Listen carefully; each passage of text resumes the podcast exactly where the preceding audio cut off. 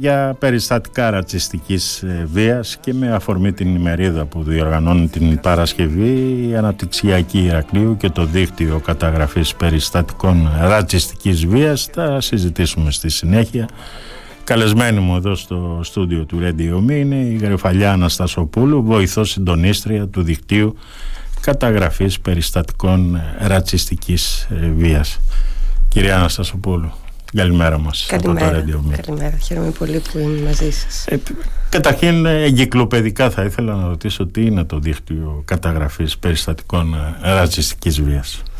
Το δίκτυο λοιπόν περιστατικών, καταγραφής περιστατικών ρατσιστικής βίας είναι ένα δίκτυο οργανώσεων της κοινωνίας των πολιτών το οποίο ιδρύθηκε το 2011 από την Εθνική Επιτροπή για τα Δικαιώματα του Ανθρώπου, ανεξάρτητο όργανο της πολιτείας και την ύπατη αρμοστία του ΟΗΕ για τους πρόσφυγες, το καθήλυνα αρμόδιο όργανο των Ηνωμένων Εθνών για την προσφυγική προστασία.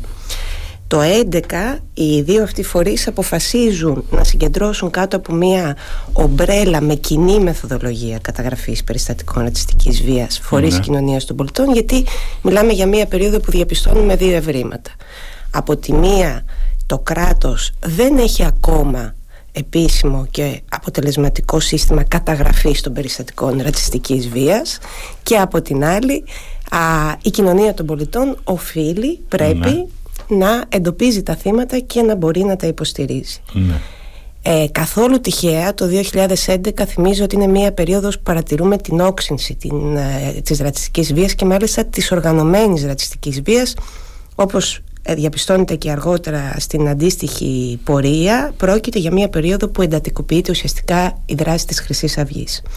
Και άρα υπάρχουν πάρα πολλά περιστατικά οργανωμένης ρατσιστικής βίας κατά κυρίως προσφύγων και μεταναστών αλλά όχι αποκλειστικά και τα θύματα αυτά δεν έχουν πρόσβαση στην καταγγελία για διάφορους λόγους χαρακτηριστική περίπτωση γιατί μπορεί να μην έχουν καθεστώς διαμονή στη χώρα. Άρα η είσοδό τους σε ένα αστυνομικό τμήμα θα μπορούσε να σήμαινε τη σύλληψη, την κράτηση και την απέλασή τους.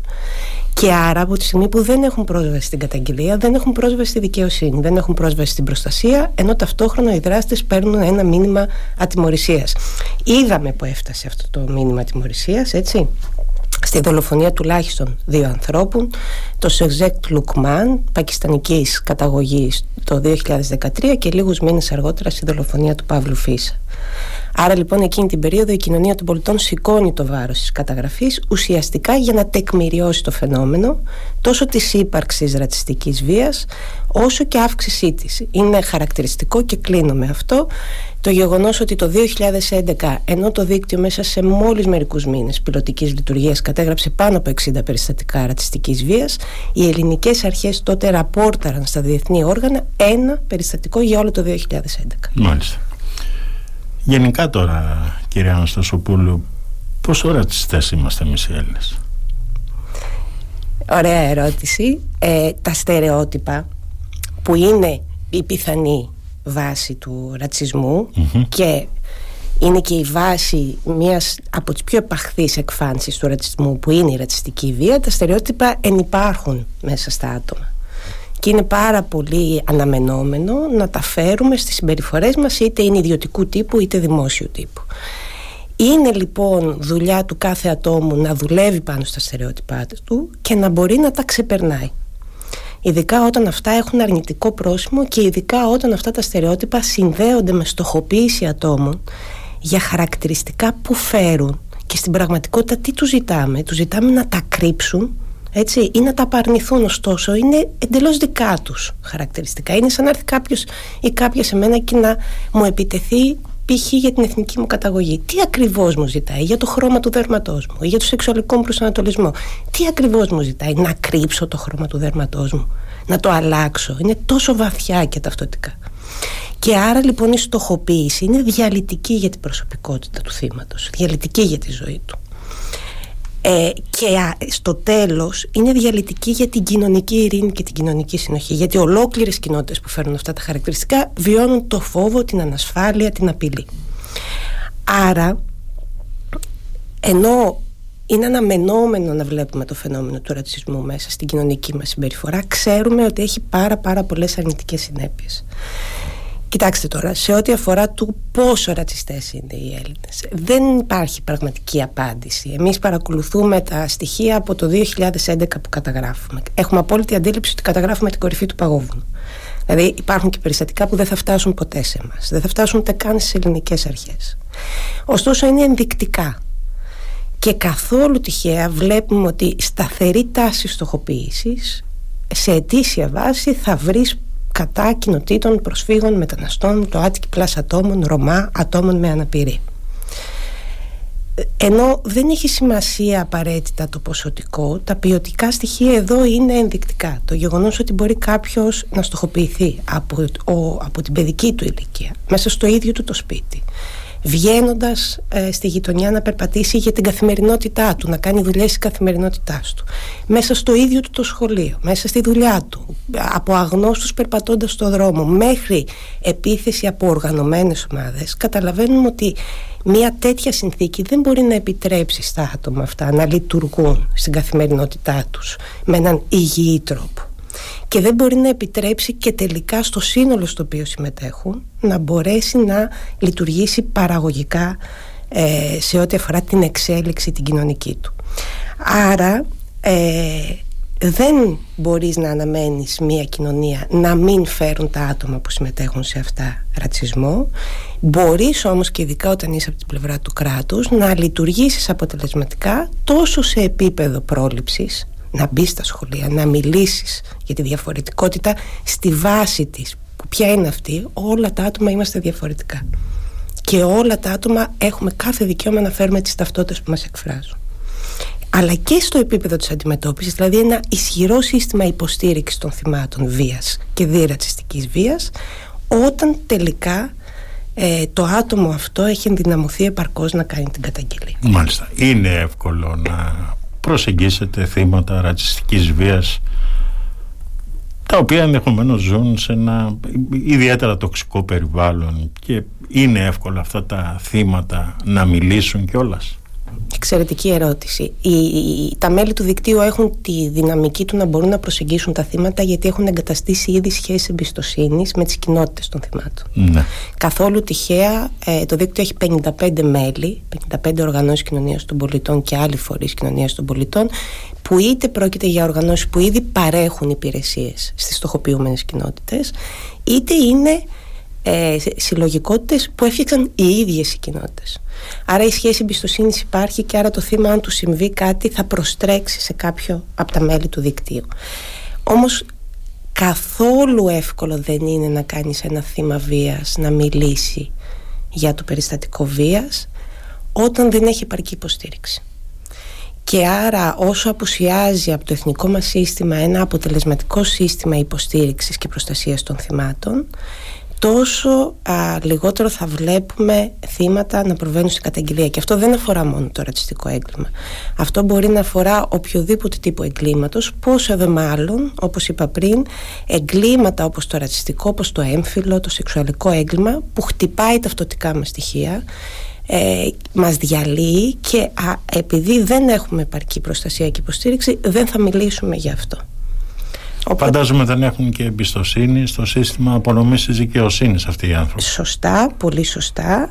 Το δίκτυο καθόλου τυχαία καταγράφει ξεχωριστά, μιας και το αναφέρεται, τα περιστατικά ρατσιστικής βίας από δημόσιους λειτουργούς και δι' εκπροσώπους σωμάτων Καθόλου τυχαία, γιατί όπως πολύ σωστά είπατε, εκπροσωπούν το κράτος, εκπροσωπούν τις αρχές και άρα όταν γίνονται οι ίδιοι θύτες, είναι, διαλύεται η εμπιστοσύνη ουσιαστικά του θύματος προς το κράτος. Και όταν διαπιστώνουμε ειδικά τα τελευταία χρόνια παραδείγματος χάρη την ε, εντατικοποίηση της ρατσιστικής αστυνομικής βίας. Μπορεί να αποτελεί το 1 πέμπτο έως και το 1 τέταρτο των καταγραφών του δικτύου.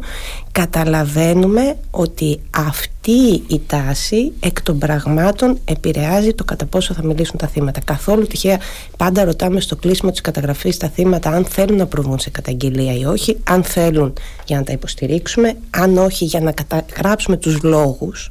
Και ε, τα τελευταία χρόνια, αλλά νομίζω είναι και μια διαχρονική τάση στο δίκτυο, από τους πρώτους λόγους που αρνούνται τα θύματα να προβούν σε καταγγελία είναι ο φόβος ότι αν μπουν στη διαδικασία εκπρόσωποι των ελληνικών αρχών θα τους ξανακάνουν θύματα ρατσιστικής βίας ή δεν εμπιστεύονται ότι οι αρχές θα τα προστατεύσουν επαρκώς από το να ξαναγίνουν θύματα βίας από τους ίδιους θύτες. Τιμωρούνται αλήθεια οι δράστες; Κοιτάξτε, ε, το γεγονός ότι παρατηρούμε το φαινόμενο από το 2011 και μέχρι σήμερα έχουμε καταγράψει πάνω από 1.400 περιστατικά μας επιτρέπει να δούμε και την ε, εξέλιξη από την πλευρά του κράτους.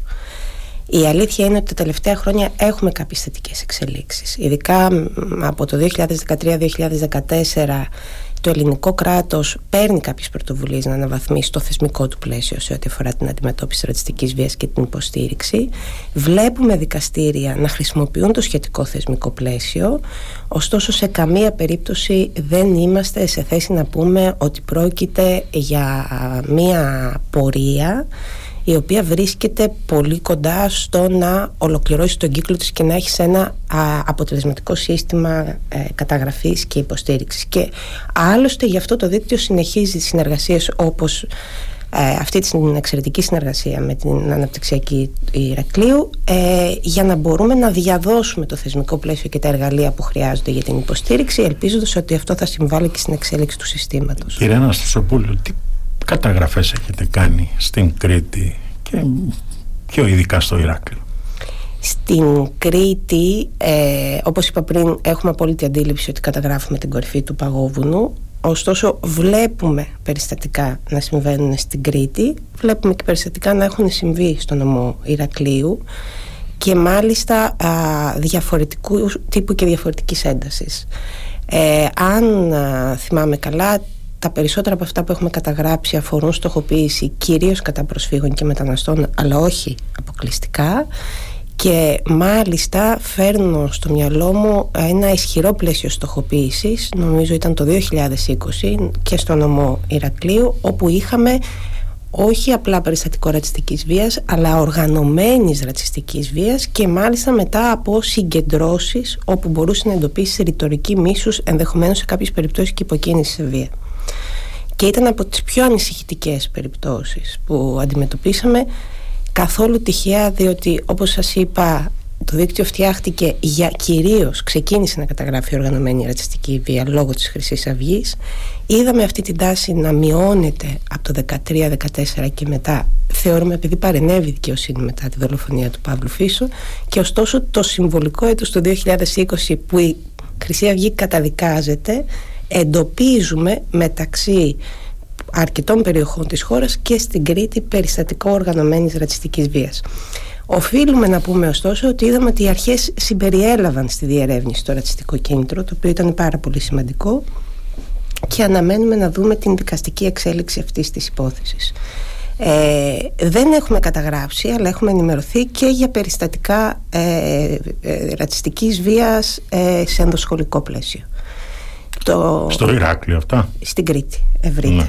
Ναι, ναι. Το οποίο ε, δίνουμε μια ιδιαίτερη έμφαση ως δίκτυο επειδή συνήθως αυτές τις περιπτώσεις ενδεχομένως ο δράστης ή οι δράστες είναι ανήλικοι καταλαβαίνουμε τη σημαντικότητα ε, του να έχεις έναν δράστη ή ένα θύμα ανήλικο τόσο η ευαλωτότητα του θύματος όσο και οι συνέπειες της πράξης του δράστη είναι πολύ πιο έντονες ε, και το δεύτερο είναι διότι το σχολικό περιβάλλον, όπως και το οικογενειακό περιβάλλον, είναι ένα πλαίσιο απόλυτης προστασίας. Δηλαδή, το άτομο θα έπρεπε να απολαμβάνει την απόλυτη προστασία. Όταν λοιπόν βιώνει τη βία σε ένα τέτοιο πλαίσιο, το τραύμα είναι πολύ πιο βαθύ και πολύ πιο διαλυτικό για το άτομο. Μάλιστα, θύματα αυτής της βίας ήταν ε, πρόσφυγες, ήταν τι; Στις ενημερώσεις που έχουμε, σε κάποιες περιπτώσεις ήταν μετανάστες ή πρόσφυγες. Μάλιστα. Ναι.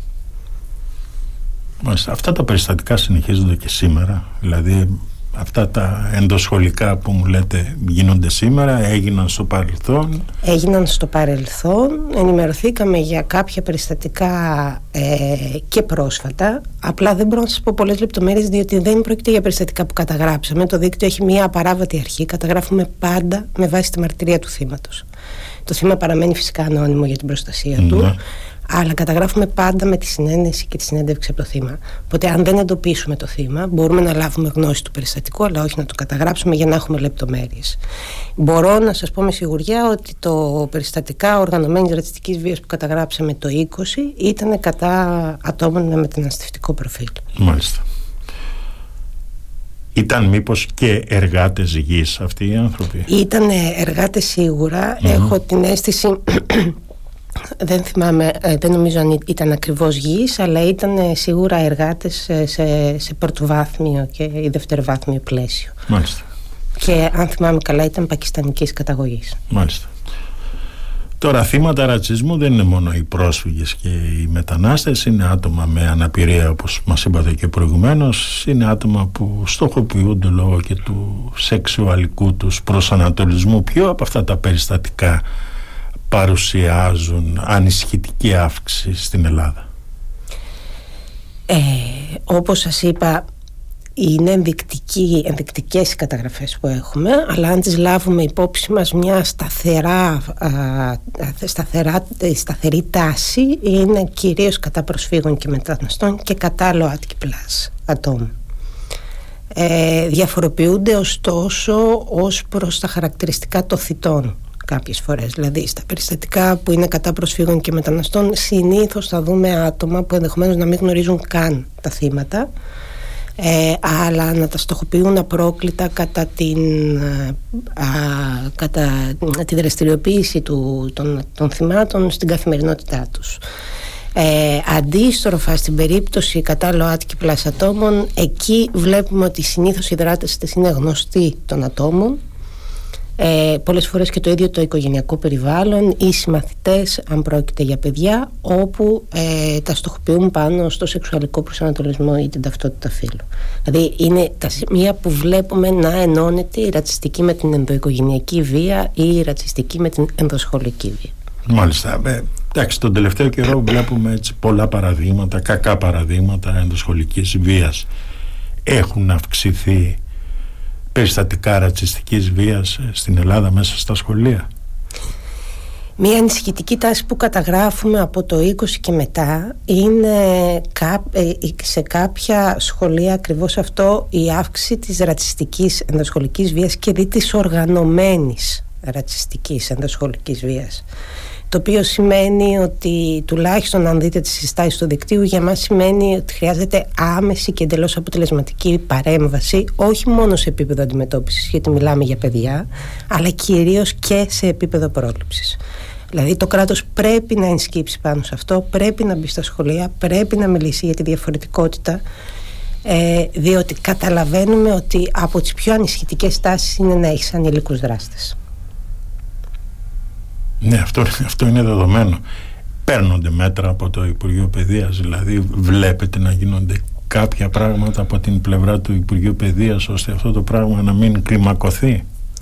Δράσεις μπορεί να γίνονται σε καμία περίπτωση με βάση την παρατήρησή μας δεν είναι ολοκληρωμένες και στοχευμένες και βιώσιμες. Δεν έχει σημασία απλά μια ελληνική αρχή να κάνει μια δράση που μπορεί να είναι εξαιρετικά αποτελεσματική τη στιγμή που την κάνει ωστόσο να μην έχει τη δυνατότητα ε, ή την επιλογή να τη σταθεροποιήσει. Οπότε όσο στα σχολεία δεν έχουμε σταθερή παρέμβαση για την κατανόηση της διαφορετικότητας και των δικαιωμάτων και τις συνέπειες των διακρίσεων και της βίας ως προς τα παιδιά τόσο θα θεωρούμε ότι δεν πρόκειται για μια ολοκληρωμένη παρέμβαση. Επί του πεδίου τώρα εσείς έχετε πέσει θύματα, εσείς οι ερευνητές θύματα ρατσιστικής βίας. Ε, εξαιρετική ερώτηση διότι μου επιτρέπεται να διευκρινίσω ότι το δίκτυο δεν καταγράφει μόνο περιστατικά ρατσιστικής βίας, καταγράφει και περιστατικά κατά υπερασπιστών ανθρωπίνων δικαιωμάτων. Δηλαδή πρόκειται για άτομα ή συλλογικότητες που καλούνται να υποστηρίξουν τις στοχοποιούμενες κοινότητες και πολλές φορές βλέπουμε να μεταβαίνει η βία από τη στοχοποιούμενη κοινότητα στα άτομα τα οποία υποστηρίζουν. Ε, συνάδελφοι που εργάζονται για μέλη του δικτύου έχουν στοχοποιηθεί στο πλαίσιο της δράσης τους ως υπερασπιστές ανθρωπίνων δικαιωμάτων φέρνουν στο μυαλό μου για αρχή την όξυνση της βίας κατά υπερασπιστών ανθρωπίνων δικαιωμάτων και προσφύγων μεταναστών το, ειδικότερα το πρώτο τρίμηνο του 20 αν θυμάστε στα σύνορα της χώρας σε νησιά του Αιγαίου και Εύρου Ε, βλέπουμε επίσης τα τελευταία χρόνια ότι η στοχοποίηση από τη φυσική βία έχει περάσει στο πλαίσιο της ποινικοποίησης της δράσης ή των προσπαθειών τουλάχιστον ποινικοποίησης της δράσης των υπερασπιστών ανθρωπίνων δικαιωμάτων. Δεν το λέμε εμείς, το λένε διεθνείς και ευρωπαϊκοί φορείς, εθνικές ανεξάρτητες αρχές και πάει λέγοντας. Το οποίο είναι ιδιαίτερα ανησυχητικό. Είναι ιδιαίτερα ανησυχητικό τόσο για το έργο της κοινωνίας των πολιτών, αλλά και για τις ίδιες κοινότητες που μέσα από την κοινωνία των πολιτών βρίσκουν υποστήριξη. Η... Στο δίκτυο ευτυχώς δεν έχουμε καταγράψει περιστατικό βίας επειδή είμαστε καταγραφείς του δικτύου και κυρίως αυτό θεωρώ ότι οφείλεται στο πώς η μεθοδολογία μας προστατεύει τόσο το θύμα στην καταγραφή όσο και τον, τον την ίδια την καταγραφέ. Μάλιστα. Τώρα την Παρασκευή μεθαύριο δηλαδή τι ακριβώς κάνετε στο Ηράκλειο με την αναπτυξιακή; Κάνουμε ακριβώς αυτό που είπαμε πριν, δηλαδή φέρουμε το θεσμικό πλαίσιο της χώρας για την αντιμετώπιση ρατσιστικής βίας και την υποστήριξη θυμάτων ρατσιστικής βίας σε, σε, σε, σε ένα τραπέζι διαλόγου για το πώς μπορεί να γίνει πιο κατανοητό και τελικά πώς μπορεί να εφαρμοστεί περισσότερο. Και καθόλου τυχαία και χαίρομαι πάρα πολύ γι' αυτό η Αναπτυξιακή Ηρακλείου επέλεξε να μην είναι μια συζήτηση στα κλειστά όρια των συναδέλφων που εργάζονται στην αναπτυξιακή αλλά το άνοιξε σε πλαίσια πολύ κομβικά για τον εντοπισμό των θυμάτων ρατσιστικής βίας όπως είναι το ιατρικό προσωπικό νοσοκομείων, οι κοινωνικές υπηρεσίες νοσοκομείων, η εκπαιδευτική ε, και άλλοι συνάδελφοι που ενδεχομένως να βρεθούν στη θέση να εντοπίσουν ένα θύμα. Μάλιστα. Οπότε εμείς συζητάμε για το πώς αναγνωρίζουμε τη ρατσιστική βία και τελικά τι μπορούμε να κάνουμε όταν έχουμε μπροστά μας ένα θύμα ρατσιστικής βίας για να το υποστηρίξουμε. Μάλιστα. Λοιπόν, κυρία Αναστασοπούλου, σας ευχαριστώ πολύ για αυτή την Εγώ ευχαριστώ πάρα πολύ. Να είστε καλά.